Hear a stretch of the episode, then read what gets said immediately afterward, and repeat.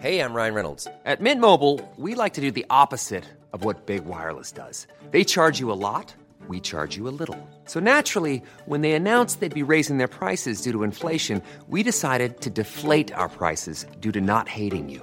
That's right. We're cutting the price of Mint Unlimited from $30 a month to just $15 a month. Give it a try at mintmobile.com slash switch. $45 upfront for three months plus taxes and fees. Promo rate for new customers for limited time. Unlimited more than 40 gigabytes per month. Slows. Full terms at mintmobile.com.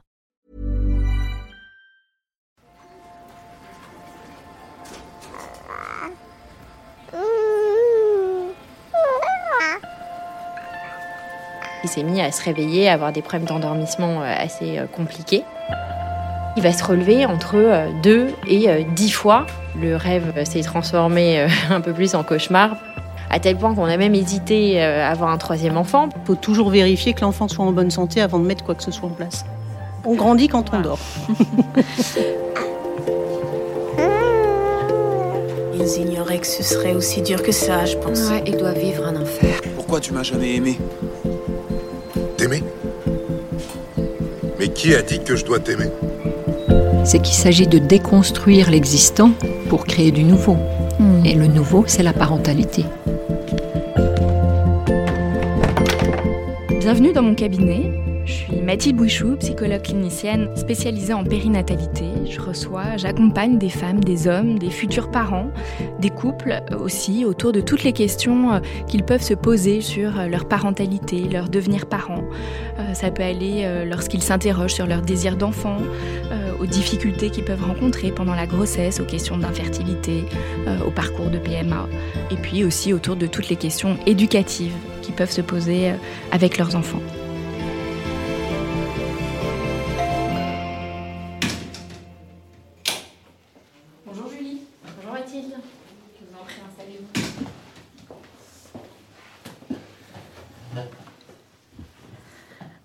Qu'est-ce qui vous amène aujourd'hui, Julie? Donc je suis venue vous parler des difficultés que j'ai pu ou que je rencontre encore avec euh, certains de mes enfants. Des difficultés à, à Du quel sommeil. sujet? Du sommeil. Vous avez combien d'enfants, Julie? Alors j'ai trois enfants. Le premier, Jean, qui a 5 ans.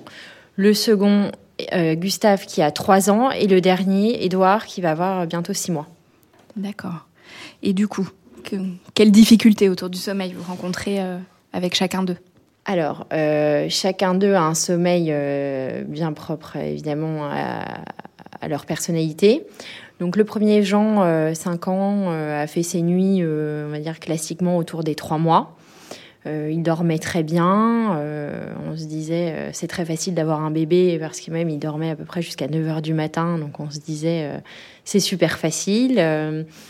Et euh, au moment de l'arrivée de son petit frère, euh, donc il avait à peu près deux ans, euh, là, le rêve s'est transformé un peu plus en cauchemar parce qu'il s'est mis à se réveiller, à avoir des problèmes d'endormissement assez compliqués. Donc on a mis en place, on a consacré vraiment un moment, un temps très calme avec lui chaque soir en lui racontant des histoires, etc. Voilà, je pense que l'arrivée du petit frère a été compliquée à gérer pour lui, même sur, sur d'autres plans. Mais euh, en tout cas, ce- les problèmes autour du sommeil se sont résorbés euh, assez rapidement. Et euh, il s'est mis à refaire ses nuits euh, normalement, après la petite histoire du soir. voilà. quand, quand vous parlez de cauchemar, Julie, qu'est-ce que vous, ça a suscité chez vous? Alors, Comment vous avez vécu cette période-là? Nous, c'est vrai qu'on est, on était très déstabilisés avec mon mari parce que je- on n'avait pas eu de problème les deux premières années. Donc au début, on a mis du temps à poser des mots et à comprendre que ça pouvait euh, être euh, difficile pour lui euh, de, de partager l'affection de ses parents et d'avoir un petit frère. Voilà, après euh, la première période où on a été un peu désemparés, on a, on en a parlé ensemble. euh, on a même été voir euh, une pédopsie et puis qui nous a donné quelques outils de communication avec Jean. Et c'est vrai que ça nous a changé la vie euh, parce qu'il s'est remis à dormir calmement, etc. Mais pour vous et votre mari, voilà, vous, vous parliez de cauchemar, j'entends. Est-ce que pour vous, ça a été difficile à gérer? Est-ce que ça a suscité des réactions particulières chez vous? Alors, Pour les difficultés de gens, pas vraiment. Au début, ça a été difficile parce qu'on comprend pas du jour au lendemain pourquoi ça, s'installe comme ça. On n'avait rien vu venir. Euh, en revanche, je vais rebondir donc sur le cas de Gustave, qui est donc le second, qui a aujourd'hui trois ans. Là, ça a été beaucoup plus compliqué. Donc, comme son frère aîné, aucun problème pour faire ses nuits autour de 3-4 mois. Euh, voilà, pas de, pas de difficultés majeures. Euh, les biberons sont espacés naturellement, etc.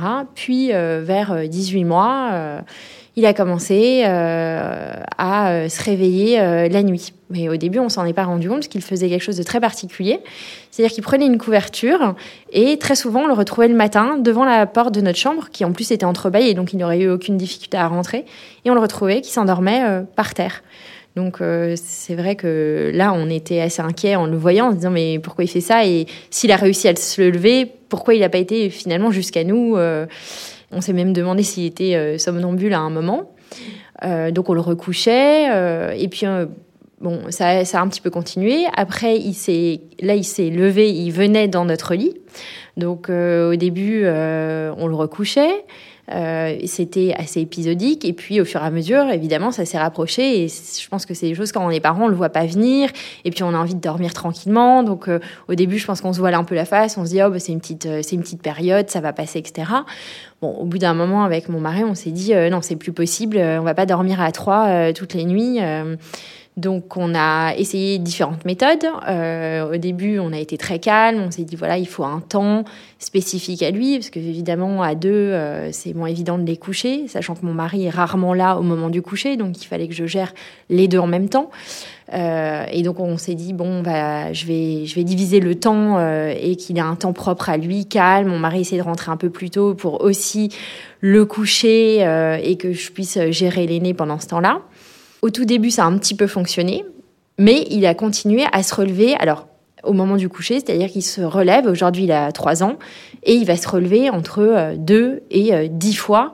Et donc, il vient nous voir. euh, donc, maintenant, il parle. Ça va être euh, non, je voudrais un biberon de lèvres. J'ai perdu mon doudou. J'ai perdu ma tétine. Bon, une fois qu'on a épuisé euh, tous les stratagèmes et qu'on lui a dit dix fois non, Gustave, retourne te coucher. Évidemment, là, il se met à pleurer en général. Et donc, ce qui s'est passé il y a à peu près un an, c'est qu'on a accepté au début, pour qu'il s'endorme plus calmement, qu'il s'endorme dans notre lit. Mais on essayait ensuite de le remettre dans son lit, ce qui pouvait parfois marcher, mais très rarement parce qu'au milieu de la nuit, il se relevait quand même. À tel point qu'on a même hésité euh, à avoir un troisième enfant parce qu'on était épuisé. Donc on est passé par les phases de il faut discuter avec lui, être dans le dialogue, dans le calme, assez énervé aussi contre lui, c'est-à-dire à, à le prendre et puis à le mettre euh, un peu euh, durement dans son lit, à dire maintenant tu bouges plus Gustave, je te préviens si tu te relèves t'auras une fessée parce que euh, y a un moment, on était euh, au bout du rouleau de fatigue et puis on en vient aussi à s'énerver euh, au sein du couple, c'est-à-dire à dire euh, ah ben non cette fois c'est toi qui y vas, c'est moi. euh, Ça a pu créer des tensions avec ça, ça a pu clairement créer des tensions entre nous. Donc euh, voilà, alors parfois on a des sursauts tous les six mois en disant non, ça peut plus durer, qu'est-ce qu'il faut qu'on fasse? Euh, Donc dans l'intervalle, il a eu un, un petit frère hein, qui est né en décembre. Donc, comme il avait ces difficultés de sommeil, on ne peut pas dire que l'arrivée de son petit frère a été un fait déclencheur, puisque ça- c'était déjà préexistant. Les la- difficultés se sont poursuivies. Les difficultés se sont exactement poursuivies. Néanmoins, depuis euh, deux mois, on a craqué, on le laisse s'endormir dans notre lit. Il se relève toujours, euh, c'est-à-dire que l'endormissement est compliqué pour lui. Mais il, euh, une fois qu'il est endormi dans notre lit, on arrive une heure après à le prendre et à le remettre dans son lit et il ne se relève plus la nuit. Donc voilà, c'est une petite victoire sur ce chemin qui est un peu compliqué avec Gustave. Donc on espère euh, que on arrive à le remettre complètement dans son lit. Euh, moi, à chaque fois, enfin, on essaye, mon mari au moins, on lui dit, mais tu sais, euh, tu serais bien mieux dans ta chambre. Euh, alors, on essaye de lui installer son lit, de lui mettre ses pluches, enfin, de trouver toutes les choses qui puissent être rassurantes. Voilà, il veut, il veut dormir dans le lit. Et là, on s'est rendu compte que c'était vraiment euh, imprégné comme habitude pour lui, parce que même les soirs où on n'est pas là, qu'on va sortir et qu'il y aura une babysitter, euh, il va aller dormir dans notre lit. Il va s'endormir dans notre lit. Donc pour lui, c'est complètement habitude. Donc là, on se sent bien piégé. Et j'avoue que euh, arrivé aux trois ans, euh, on ne sait plus euh, vraiment à quel sens jouer pour trouver la bonne solution. À cela, forcément, s'est ajouté donc l'arrivée de son frère en décembre, qui a presque six mois. Alors lui, euh, il a fait ses nuits au bout d'un mois et demi, Édouard. Donc ça a été euh, très euh, facile pour nous. Que j'avoue que j'avais un petit peu, enfin j'avais de grandes inquiétudes en me disant comment je vais gérer si Gustave se réveille toutes les nuits, plus un nourrisson? à tel point que j'avais installé un lit d'adulte dans la chambre du nourrisson en me disant bon bah on va faire deux équipes avec mon mari, il dormira avec Gustave et moi avec le bébé. Euh, ce qui a été un petit peu le cas, euh, on va dire, dans le premier mois après la, naissance d'Edouard. Et puis bon, j'ai quand même réintégré mon lit rapidement, heureusement, parce que Edouard fait ses nuits facilement, donc je l'ai laissé dans sa chambre. Et aujourd'hui, à presque six mois, voilà, on n'a pas de difficulté avec lui. Il s'endort un peu tardivement. Alors là, je me dis que c'est peut-être l'erreur qu'on a faite avec Gustave, c'est-à-dire que on n'a pas forcé euh, à l'âge nourrisson, on n'a pas forcé le, le, le coucher, euh, par exemple, à se dire à 5 mois, bon, à 20h30, il est au lit. Donc là, je suis en train de me dire qu'il faudrait peut-être que je le fasse avec Édouard, parce que je pense aussi que c'était un, une erreur de notre part d'avoir euh, intégré un rythme de sommeil euh, qui nous arrangeait un petit peu en se disant, bon, tant pis, il s'endort à 22h30, euh, c'est un bébé, et puis comme ça, il se réveille un peu plus tard. Est-ce que ça a pu jouer aussi sur le, le rythme de Gustave? Ça, je, je l'ignore. néanmoins, je me dis qu'il va falloir être un peu plus rationnel dans la manière de coucher Édouard. Du coup, Julie, vous avez plusieurs fois évoqué les temps avec votre mari. Quelles autres conséquences ça, ça a pu avoir pour vous? Bah, en fait, au début, on le voit pas venir parce qu'on se dit on a des enfants euh, en bas âge, donc euh, c'est normal d'être très fatigué, ne serait-ce que la gestion des journées, euh, mmh. voilà, où c'est non-stop.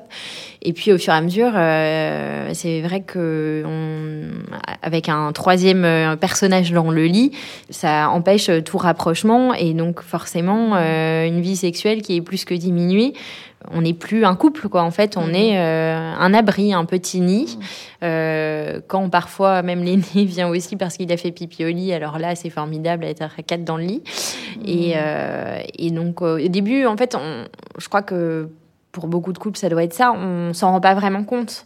Ça, ça, s'installe progressivement. Ça, s'installe progressivement et puis on est fatigué. voilà, les semaines s'enchaînent, les week-ends avec les enfants. Et, euh, et, voilà, donc ça, ça nous a pas mal éloignés. Euh, mais on a réussi à... Hmm, vous parlez là des conséquences sur, la, sur, la, vie sexuelle, sur l'intimité. Et du coup, vous avez senti plus largement que ça vous éloignait avec votre mari?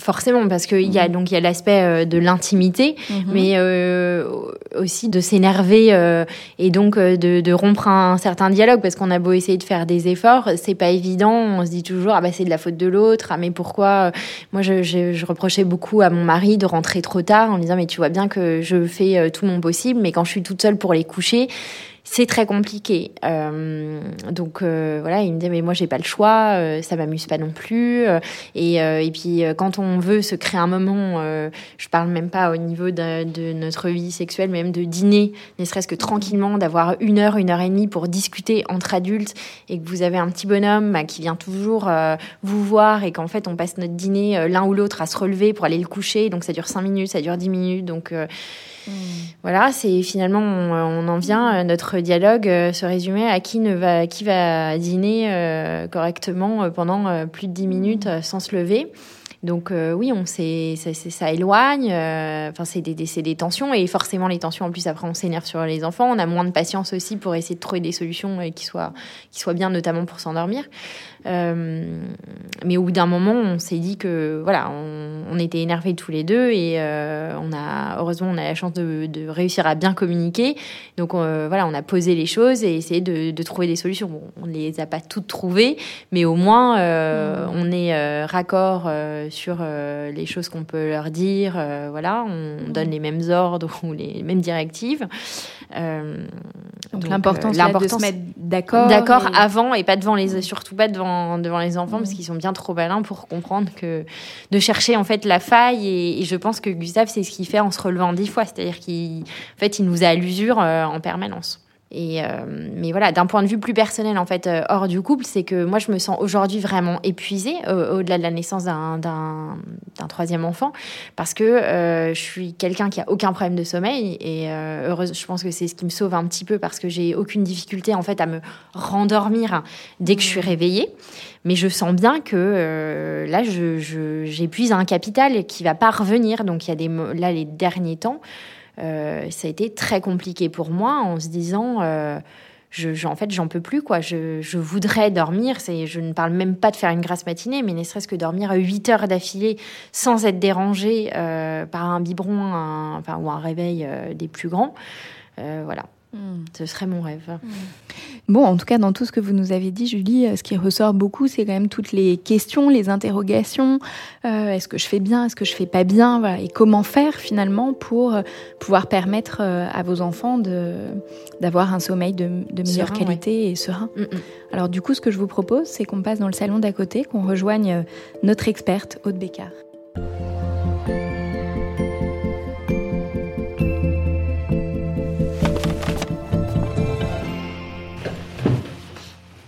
Bonjour Aude Bécard, vous êtes consultante en puériculture et parentalité, psychopraticienne gestaltiste, analyste transgénérationnelle et spécialiste du sommeil de l'enfant.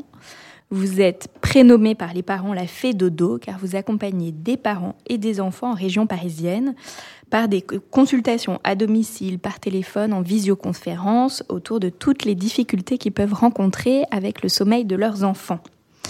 Euh, D'ailleurs, moi aussi, dans mon cabinet, euh, j'ai beaucoup de euh, parents qui évoquent ces difficultés, alors qui évoquent des difficultés, euh, comme a pu nous le dire Julie à l'instant, et que ces difficultés peuvent engendrer, voilà, peuvent avoir de nombreuses conséquences pour les parents et peuvent être source de, de souffrance parfois, tant pour le parent que pour l'enfant. Aude, tout d'abord, c'est quoi un sommeil de bonne qualité pour un enfant? Alors bonjour. Un sommeil de bonne qualité, c'est euh, l'enfant grandit bien s'il à son quota de sommeil, c'est-à-dire que s'il est tout sourire, si tout va bien, s'il est pas ronchon, s'il n'est pas d'une humeur exécrable, si tout va bien, c'est qu'il a son quota de sommeil. D'accord? Un sommeil de bonne qualité, c'est aussi euh, idéalement de se dormir dans son lit quand on est grand. Hein, je parle pas du nourrisson, euh, du cododo. D'accord. Est-ce que ce quota de sommeil est le même pour tous les enfants? Non. Non, non, il y a des, il y en a peu, mais il y a des petits dormeurs. C'est vraiment des enfants qui dorment très peu et qui sont tout sourire et qui vont bien toute la journée et voilà. Pour autant, c'est pas parce que euh, on a un petit dormeur à la maison que toute la maison doit être réveillée au salon à 5 heures du matin. L'enfant, de toutes les façons, il doit patienter dans son lit en attendant que ce soit l'heure de se lever. Et c'est pas parce qu'on a un petit dormeur qu'on fait pas de temps calme. Julie euh, nous a dit euh, plusieurs fois finalement que le fait de que ces enfants, ces garçons fassent leur nuit a été, euh, en tout cas pour vous Julie, plutôt facile. Qu- Qu'est-ce qu'on appelle faire ses nuits pour alors là pour un bébé? Évidemment vous avez déjà introduit cette idée que le sommeil est aussi différent en fonction de l'âge de l'enfant, mais voilà déjà qu'est-ce qu'il en est pour un bébé? Pour moi, faire ses nuits, je vais dire pour un enfant de 3, 4, 5, 6 mois, dernier repas euh, au plus tard à 22h, 22h30, premier repas à 6h du matin. C'est-à-dire qu'il peut prendre son réveil, son biberon ou, son, ou une tétée à 6h du matin, mais on le recouche après. Après, il y en a plein qui font 20h, euh, 8h et c'est merci la vie. Mais j'estime que quand c'est euh, 22h, 22h, 6h du matin, c'est déjà pas mal. D'accord, donc au moins euh, 7-8 heures de sommeil d'affilée. Oui. D'accord. Dans ce que nous disait Julie par rapport à ses enfants, on voit bien autour du sommeil qu'il y a deux temps. Il y a le temps de la sieste et euh, le temps des nuits. Euh, Est-ce qu'il y a des choses différentes justement autour sur cette question du sommeil dans ces temps différents? Alors pour moi, je parle toujours de temps calme. Je dis Mhm. jamais, je parle jamais de sieste justement, euh, surtout pour les enfants euh, assez grands qui commencent à dire je veux pas dormir, je veux pas faire dodo, je veux pas faire de sieste. Je dis c'est pas, c'est pas, t'es pas obligé de faire la sieste. C'est un temps calme. Tu joues dans ton lit, tu discutes avec ton doudou et, et, et je viendrai te chercher quand ce sera la fin du temps calme. Euh, et le soir, pour moi, un horaire correct. euh, euh, au plus tard des plus tard pour des enfants en bas âge comme ça, c'est c'est euh, au plus tard des plus tard 21h, mais je préfère euh, 20h30 euh, voilà. En province, on arrive souvent à les coucher un peu plus tôt parce que le rythme est différent, les parents rentrent en général un peu plus tôt, mais euh, idéalement des enfants de cet âge-là, quoi, vos deux, les deux grandes Julie, euh, Jean et Gustave, grosso modo pour moi à 8h30, 9h moins le quart, ils devraient être euh, dans leur lit. D'accord. Au plus tard hein, si ça peut être 20h15, c'est mieux. Pourquoi c'est important qu'un enfant euh, ait une- un bon sommeil? Parce qu'il grandit, toutes les connexions dans le cerveau se font quand il dort. Mm. D'accord? Donc pour les, les- le développement cognitif, euh, tout ça. D'accord, ok. Donc on, on grandit quand on dort. Donc On grandit quand on dort. Euh, Julie nous disait euh, voilà, qu'elle a essayé de mettre plein de choses euh, en place euh, avant. Donc voilà cette idée comment on peut préparer finalement le, le sommeil de l'enfant? Alors il y a le rituel du coucher qui est super important. Pour Jean et Gustave, il y, a un, ru- il y a un rituel du coucher. Je préfère, moi, que le rituel du coucher soit dans la chambre de l'enfant. Alors là, ce qui est super, c'est qu'ils ont chacun leur chambre, et ça, c'est vraiment euh, une chance euh, inouïe. C'est c'est pas toujours le cas. Mhm. Quand c'est possible, c'est un rituel ind- individuel, et ça s'organise un petit peu. Ils doivent ils doivent apprendre à respecter le rituel du coucher de, du, du frangin, euh, de la frangine et tout ça. Normalement, ils sont censés devoir respecter le. le- Ils ont envie qu'on d'avoir leur moment tête à tête avec papa ou leur moment tête à tête avec maman ou les deux. Donc, ils doivent aussi respecter celui du, du frère ou de la sœur. Est-ce qu'il y a des choses à mettre en place dans la chambre qui peuvent être importantes pour que le sommeil soit de bonne qualité? Oui, donc là, l'idée du lit, euh, ce que j'appelle le lit évolutif, c'est super, c'est très bien. L'exposition dans la chambre peut être euh, aider le sommeil. Idéalement, la tête du lit dans un coin ou contre un mur, la tête au nord ou à l'est ou au nord-est, et qui voient la porte de leur lit sans être face à la porte. On a rarement tout, mais la priorité, la priorité, c'est la tête idéalement dans un coin, sinon contre un mur, qui voit la porte sans être face complètement face à la porte. Voilà, quand on peut tout avoir, euh, tant mieux, mais euh, sinon c'est pas la fin du monde. Euh, Il y en a plein qui dorment pas la tête au nord ou à l'est et qui dorment très bien. Moi la première. D'accord, ok. Euh, Est-ce qu'il y a euh, voilà, d'autres conditions qui seraient euh, nécessaires au sommeil pour vous, euh, Aude?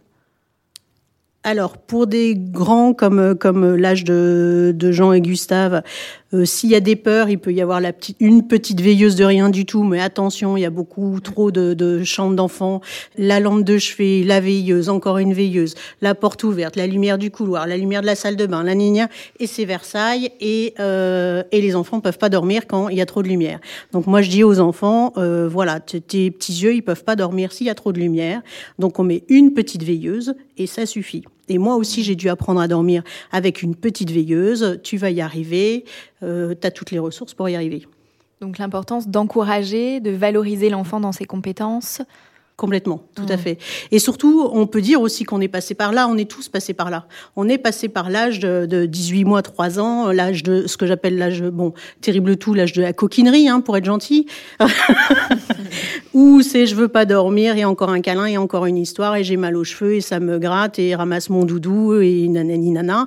Et là, euh, effectivement, alors... euh, je passe un peu du coq à l'âne, mais c'est parce que je pense à l'histoire de Julie. Euh, le petit Gustave, faut lui dire euh, au moment du rituel du coucher, est-ce que tu as mal quelque part? Est-ce que tu as un secret à me dire? Est-ce que tu as oublié quelque chose? Nanani nanana. T'es sûr? Ok. Bon bah alors on peut raconter la petite histoire, oui.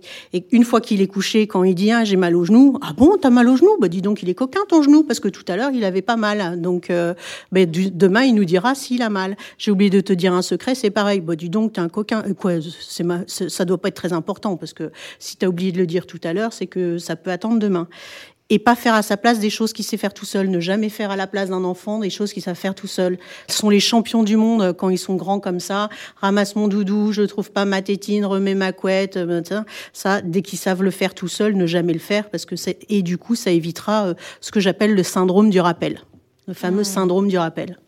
Donc plus on va laisser faire l'enfant, plus il va être autonome finalement, et moins du coup il sera à même euh, de rappeler le parent. Exactement, mais il faut aussi le rendre autonome la journée. Hein. Le nombre de fois où quand je fais des domiciles euh, où l'enfant il dit tétine, tétine, tétine et le parent il va chercher la tétine lorsque l'enfant est tout à fait capable de le faire. Ne jamais faire à la place de l'enfant des choses qu'il sait faire tout seul. Et l'encourager à le faire la journée pour qu'il puisse le faire la nuit. Exactement, D'accord. le soir et la nuit. Est-ce qu'il y aurait, euh, j'ai envie de dire, un peu des conditions euh, euh, presque médicales? Alors, vous, vous l'avez un peu dit, mais l'importance euh, peut-être que l'enfant soit en bonne santé, de pas trop le couvrir. Est-ce que tout ça sont des conditions aussi qui sont nécessaires pour euh, Alors, faut toujours qu'ils soient en bonne santé. Et moi, quand dans, euh, dans mon livre La méthode chronododo, je dis toujours, il faut toujours vérifier que l'enfant soit en bonne santé avant de mettre quoi que ce soit en place. Vous avez dit aussi quelque chose qui me semble important euh, quand on faisait la distinction entre sieste et nuit. Vous parliez de temps calme. Alors j'entends cette idée que le sommeil, euh, c'est pas une obligation.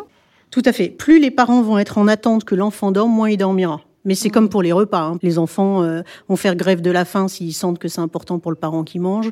Euh, c'est pareil euh, pour le coucher. Donc je dis jamais, tu dois dormir, faut dormir, c'est l'heure de dormir, tu dois faire dodo, faut que tu dormes, t'es fatigué. Tout ça c'est banni.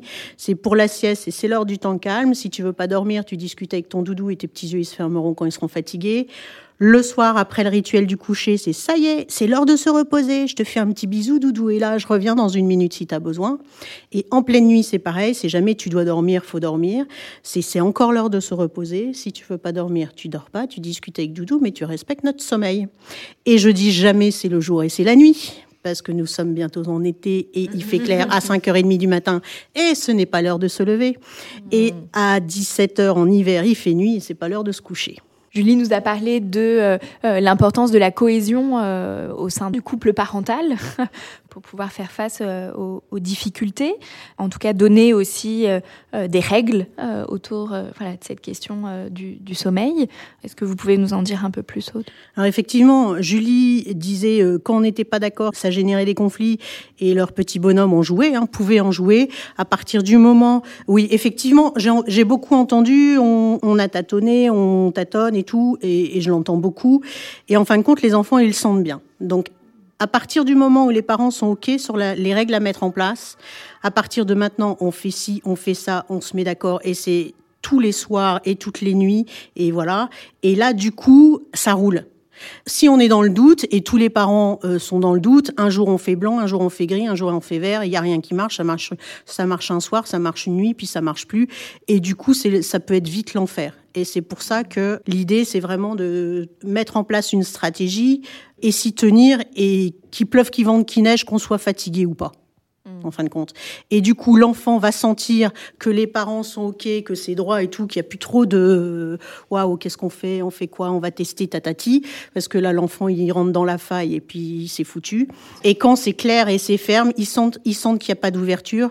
Et du coup, hop, comme par hasard, ils se mettent à bien dormir. On a parlé aussi plusieurs fois du doudou. Alors, est-ce que c'est important que euh, les enfants aient un doudou? Pour Alors, dormir. Le doudou, c'est l'objet transitionnel, c'est ce qui aide pour les moments de transition, de séparation. Donc, en l'occurrence, quand ils vont se coucher, quand ils sont confiés à la mamie, à la babysitter, à la crèche et tout ça. Donc, moi, j'aime je, bien le doudou. Il y a des enfants qui n'ont pas de doudou parce qu'ils ont une tétine et c'est la tétine qui fait office de doudou. Sauf que moi, quand il y a une problématique de sommeil, j'aime bien mettre le doudou en place parce que c'est vraiment le copain du sommeil. Et je dis, si tu veux pas dormir, tu discutes avec ton doudou, discuter avec la tétine ou un t-shirt. Donc, le doudou, je préfère que ce soit une peluche, hein, tant qu'à faire. Parce que discuter avec la tétine ou le t-shirt de maman, c'est pas super, super fun. Mmh. D'accord? Donc voilà, donc c'est vraiment le copain qui va accompagner l'enfant. L'enfant n'est pas seul dans son lit. Et l'idée, c'est que pour que l'enfant l'investisse, l'idée, c'est que le parent l'investisse. C'est vraiment euh, euh, pendant quelques jours, le, le, doudou fait partie de la famille, il se balade dans toutes les pièces. Un parent peut dire euh, bah, Charlotte, je te déshabille, je vais te donner le bain, j'ai fait couler l'eau. Doudou qui est juste à côté. Oh bah t'as entendu Doudou, euh, Charlotte, elle va prendre son bain. Bah toi t'es déjà lavé, elle a de la chance d'avoir un copain comme toi, dis donc. Voilà, c'est-à-dire que c'est c'est vraiment pour en faire un petit jeu et, puis par mimétisme l'enfant va le faire et du coup le soir c'est si tu veux pas dormir, tu dors, tu dors, tu discutes avec ton doudou et l'enfant n'est pas seul et ça marche très bien chez les petits comme ça, les jeunes. Mmh. Vous avez parlé de la question de la tétine.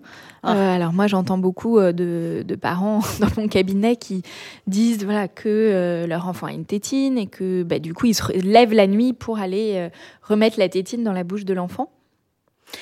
La tétine, les nourrissons qui peuvent avoir, euh, certains nourrissons et de plus en plus, beaucoup de nourrissons ont un, un énorme besoin de succion, c'est de 0 à 3 mois, d'accord mmh.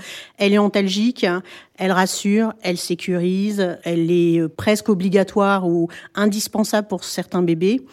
Après, à partir de 3-4 mois, ça devient plus une habitude.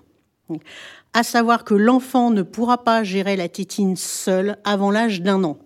Mmh. D'accord sauf s'il y a un attache tétine, mais je suis pas super fun parce qu'il y a des, il peut y avoir des étranglements.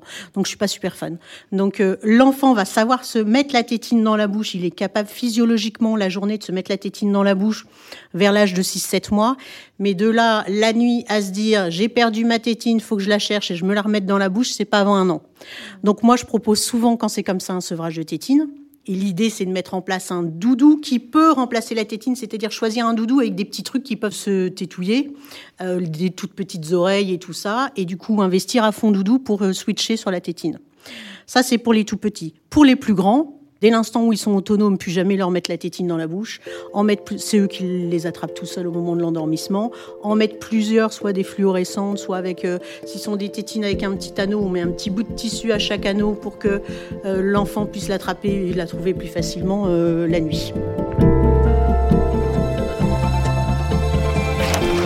maman et mon papa savent tous les deux que je n'aime pas dormir dans le noir. Alors chez ma maman, j'ai une veilleuse en forme de panda. Et chez mon papa, j'ai une jolie guirlande lumineuse. Dans ce que j'observe, moi, dans les parents que, que j'accompagne, c'est que souvent ces difficultés autour du sommeil, elles peuvent être liées à d'autres euh, difficultés, troubles de l'attachement, conflits conjugal, difficultés maternelles, dépression du postpartum. Pour vous, dans ce que vous, vous observez, vous, euh, Aude, voilà, quelles sont euh, ces, difficultés qui peuvent expliquer les troubles du sommeil d'un enfant? Alors, il peut y avoir effectivement une histoire euh, familiale compliquée. Si euh, il peut y avoir euh, énormément hein, de problématiques. Euh, s'il y a eu un cas de mort subite dans l'entourage ou proche, lorsque les, le, les parents deviennent parents, ils peuvent être très très angoissés. Euh, leur enfant meurt quand il dort, donc ils peuvent être en survigilance et tout le temps, tout le temps, là, de surveiller est-ce qu'il respire, est-ce qu'il respire, est-ce qu'il respire, et l'enfant peut sentir cette angoisse et du coup lutter contre le sommeil, ne plus dormir, pour soit parce qu'il imagine qu'il y a un danger à dormir, soit pour rassurer papa et maman. Voilà. Mmh. Ça peut être une, une grossesse où il y a eu des gros événements, un deuil et tout ça. Donc une mère euh, qui est en plein deuil euh, et l'enfant euh, du coup qui sent tout le chagrin, qui peut s'inquiéter, qui peut pleurer. Voilà. Il peut y avoir mmh. Donc plein là, de choses. vous parlez de tout ce qui concerne l'anxiété parentale, oui. voilà, les, les, peurs des parents, de la mort du nourrisson. J'ai déjà eu aussi une situation de parents où l'enfant se réveillait parce qu'il y avait une maladie, un des parents était gravement malade. Oui. Donc voilà, l'enfant se réveillait aussi euh, la nuit, voilà, de peur, euh, de peur de perdre le parent malade. Donc c'est tout ce qu'on pourrait appeler de, des angoisses autour euh, autour de la mort, oui, qui peuvent voilà animer les parents ou l'enfant. Vous évoquiez donc tout ce qui concerne la grossesse, lorsqu'il y a eu des, des événements, des événements particuliers. Mais est-ce que par exemple, justement, lorsqu'il y a, on parlait de l'autonomie, est-ce que le fait qu'un enfant soit dépendant, en tout cas en, en manque d'autonomie, puisse amener des difficultés autour du sommeil? Énormément. C'est d'ailleurs euh, 90% de mes consultations. Mmh. Les consultations sommeil, dans 90% des cas, l'enfant n'est pas autonome pour s'endormir. Donc il a besoin d'une tétine, il n'est pas autonome, il s'endort dans les bras, il s'endort au sein, il s'endort avec une présence, euh, en poussette, en écharpe, euh, avec de la musique et les étoiles au plafond. Euh, voilà, si chez certains enfants et de nombreux enfants, s'ils ont besoin de quelque chose ou de quelqu'un pour s'endormir, ils risquent à chaque réveil de réclamer les mêmes conditions d'endormissement. C'est pour ça que je suis assez étonnée dans le cas de Gustave. Au début, il s'endormait dans le lit de ses parents et Julie et son conjoint le remettaient dans son lit et puis euh, la nuit il se réveillait comme il était plus dans les mêmes conditions d'endormissement, il pouvait être perturbé. Je me suis endormie dans le lit de papa et maman, je me réveille dans mon lit, il, il s'est passé un truc voilà et ça pouvait être angoissant pour lui. Là, aujourd'hui, de ce que j'ai compris, il, s'endort toujours dans le lit des parents, mais il n'y a plus de réveil la nuit, et ça, on peut dire merci la vie, parce que c'est assez euh, rare. Mmh. oui, c'est ce qu'on ce se dit, mais bon. Voilà. Et là, l'idée, effectivement, là, l'idée, ça va être vraiment de, de qu'ils réinvestissent, qu'ils apprennent à dormir dans son lit, dans sa chambre, chacun à sa place. Votre lit, votre chambre, c'est votre lit, votre chambre. Ils ont, ils ont rien à y faire. Donc, théoriquement, pas d'histoire, pas de câlin, pas de chanson. On les habille pas, on les déshabille pas sur le, dans le lit et la chambre des parents, parce que sinon, c'est une annexe du salon et, et du coup, la nuit, bon, on y vient euh, comme une salle de jeu, quoi. J'entends aussi beaucoup, souvent, de la part des parents, ce que dit Julie, bon, c'est bien, c'est important que tu dormes dans ton lit, hein, tu vas bientôt dormir dans ton lit, il va falloir que tu dormes dans ton lit. J'entends beaucoup de la part des parents, s'il te plaît, mon petit chéri, est-ce que tu veux bien être gentil de dormir dans ton lit? Mmh. Et je pense qu'il faut changer de posture. La posture du parent, la, la posture parentale, c'est écoute, voilà, ta place, c'est dans ton lit, dans ta chambre. Donc à partir d'aujourd'hui, bah tu vas réapprendre à bien dormir dans ton lit, dans ta chambre. Et si tu as besoin, on viendra te voir autant de fois que tu as besoin, mais c'est important que tu restes dans ta chambre. Et on va t'accompagner, tu vas y arriver. On est passé par là, on as toutes les ressources et, euh, et tu vas y arriver. Voilà. Donc là, on est dans, vraiment dans la posture de bon, on change de posture, c'est comme ça on va t'accompagner, tu as toutes les ressources. Ce qui est très différent de s'il te plaît, est-ce que tu veux bien dormir dans ton lit et puis te réveiller la nuit? Oui, en tout cas, là, euh, une posture de fermeté tout en étant extrêmement bienveillant de la part du parent, tout en valorisant l'enfant pour que les choses euh, se passent bien. Voilà, exactement. Pour moi, les, les, les mots-clés, c'est empathie, donc accueillir les émotions et le discours de l'enfant sans se faire embarquer, l'assurance de l'adulte, fermeté et bienveillance. Hmm. Empathie, assurance, fermeté, bienveillance. pof, et, et mettre en place euh, des choses tout le temps, tout le temps la même chose, tout le temps les mêmes habitudes, aux mêmes horaires quand c'est des grands comme ça. Mettons qu'il a trois ans ou bientôt trois ans, c'est ça Il a trois ans. Il a trois ans. Euh, tous les soirs, tous les soirs, quand la grande aiguille est tout en bas, on, peut- on met une petite gommette euh, rouge. euh, c'est l'heure des petites histoires. On dit pas c'est l'heure d'aller se coucher. Et tous les soirs, tous les soirs, quand la grande aiguille est sur le neuf, c'est sur la gommette, c'est l'heure de se reposer. Et ça, c'est le repère visuel. La cerise sur le gâteau, c'est le repère au- auditif. Euh, Cinq minutes avant 8h30, on est dans cinq minutes quand ça sonne, c'est l'heure des petites histoires. On commence par pipi brossage de dents. Ensuite, c'est les petites histoires. Comme par hasard, euh, quand ça va sonner, la grande aiguille sera sur le neuf. Et là, les parents ont 10 secondes pour quitter la chambre. Donc finir la phrase du livre, mettre, euh, un marque-page et dit je te fais un gros bisou, la fin de l'histoire ce sera pour demain, je reviens si tu as besoin.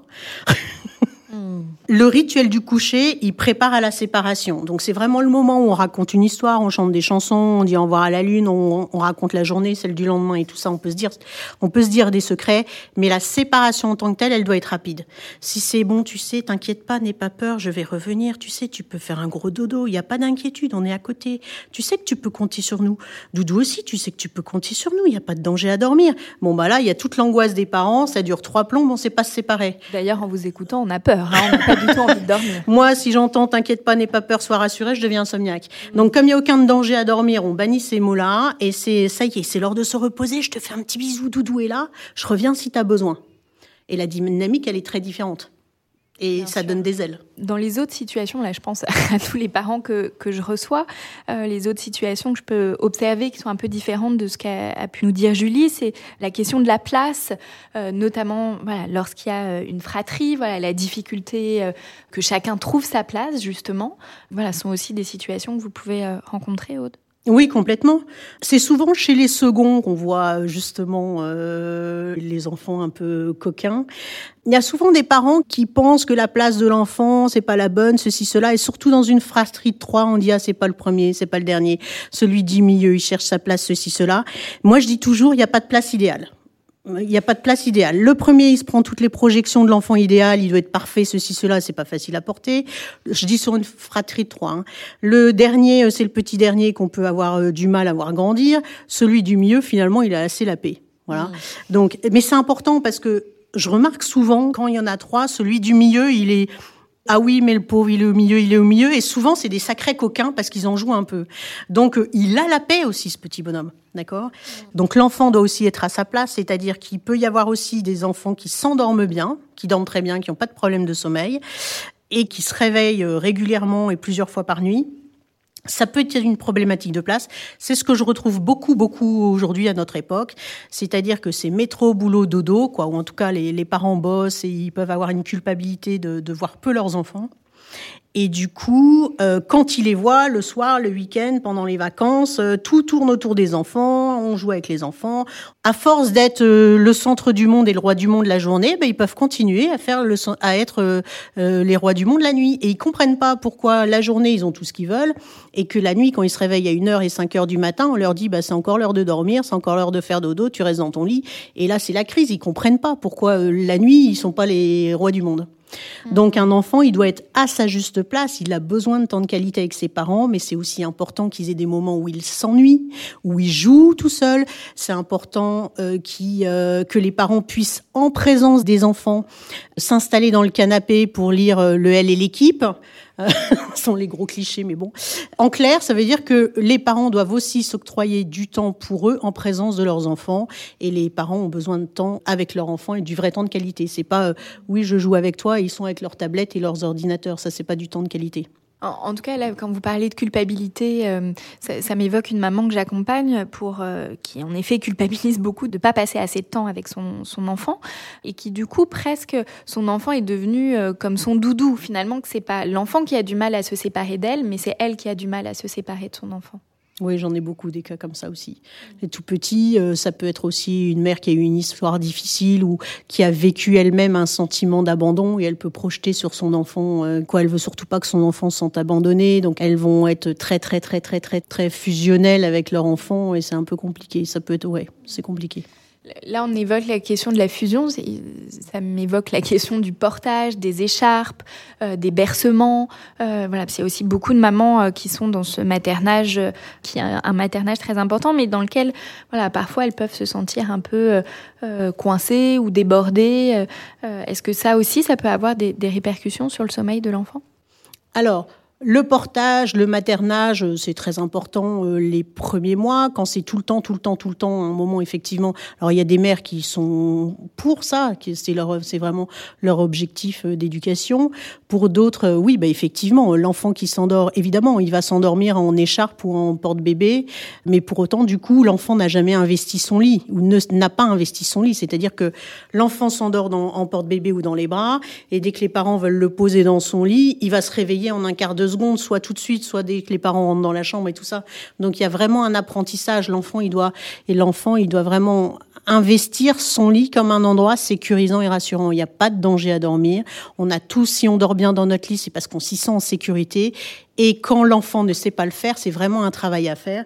Et c'est toute euh, la méthode que toute la méthode chronododo que j'ai mise dans mon livre. C'est vraiment accompagner l'enfant vers un sommeil autonome et un endormissement euh, serein et un sommeil de qualité. Dans tout ce que vous nous avez dit, Aude, là, vous nous avez donné déjà euh, beaucoup d'outils euh, pratico-pratiques pour aider les, enfants à dormir. Vous avez parlé à plusieurs reprises de, votre méthode. Est-ce que vous pouvez nous en dire quelques mots voilà, Parce que on, sait qu'il y a plusieurs méthodes proposées pour aider les, enfants à, à, dormir. Alors, il y a déjà, je crois, l'importance de donner du sens. voilà, qu'est-ce qui fait que l'enfant l'enfant ne, ne dort pas?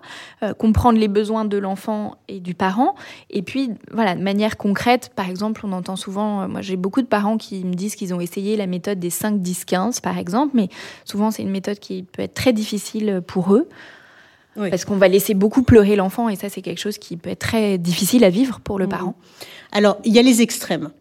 Il y a les extrêmes, les anciennes méthodes où on nous laissait pleurer dans notre lit et on disait euh, bon euh, laisse-le pleurer, il va finir par s'endormir.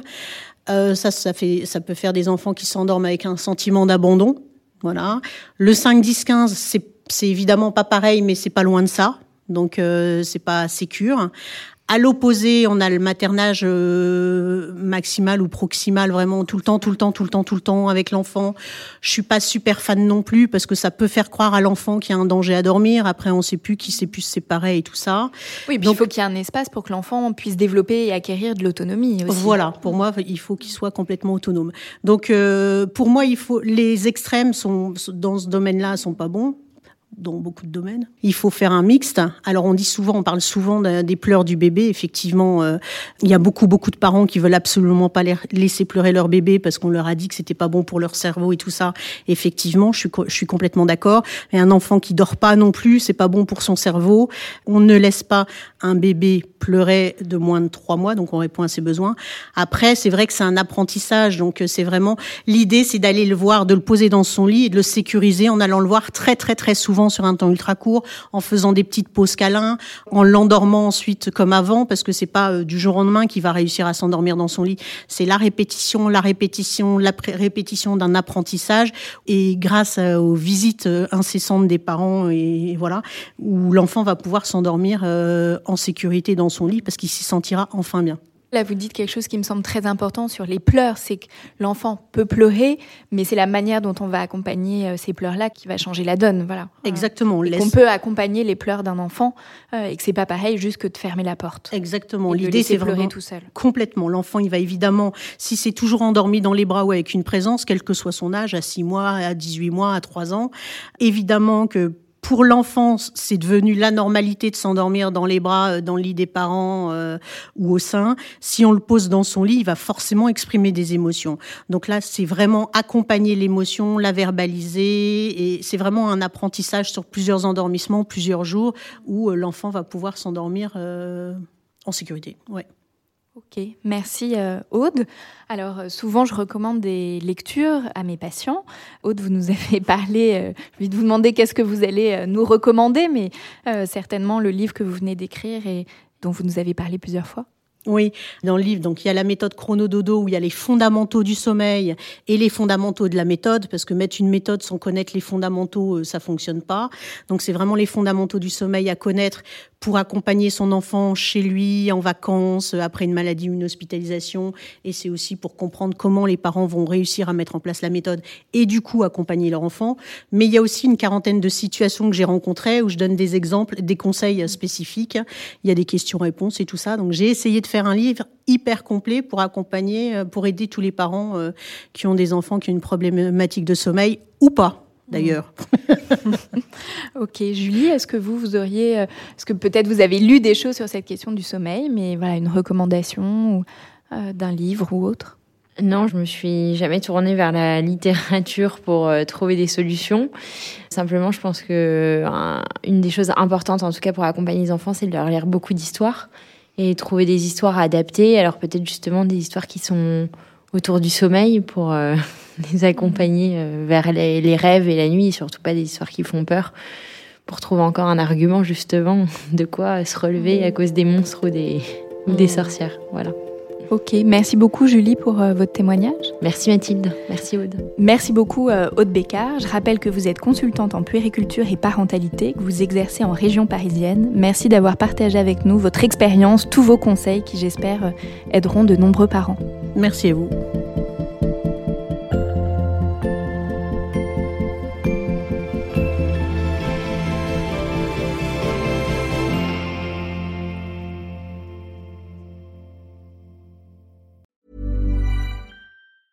The secret to summer ready skin is here. Osea's number one best selling Andaria algae body oil, clinically proven to instantly improve skin elasticity and transform dry skin to silky, soft, and unbelievably glowing. Its signature scent of freshly squeezed grapefruit, cypress, and mango mandarin transports you to sun kissed summer days. Get healthy, glowing skin for summer with clean vegan skincare from Osea. Get 10% off your first order site wide with code GLOW at OseaMalibu.com.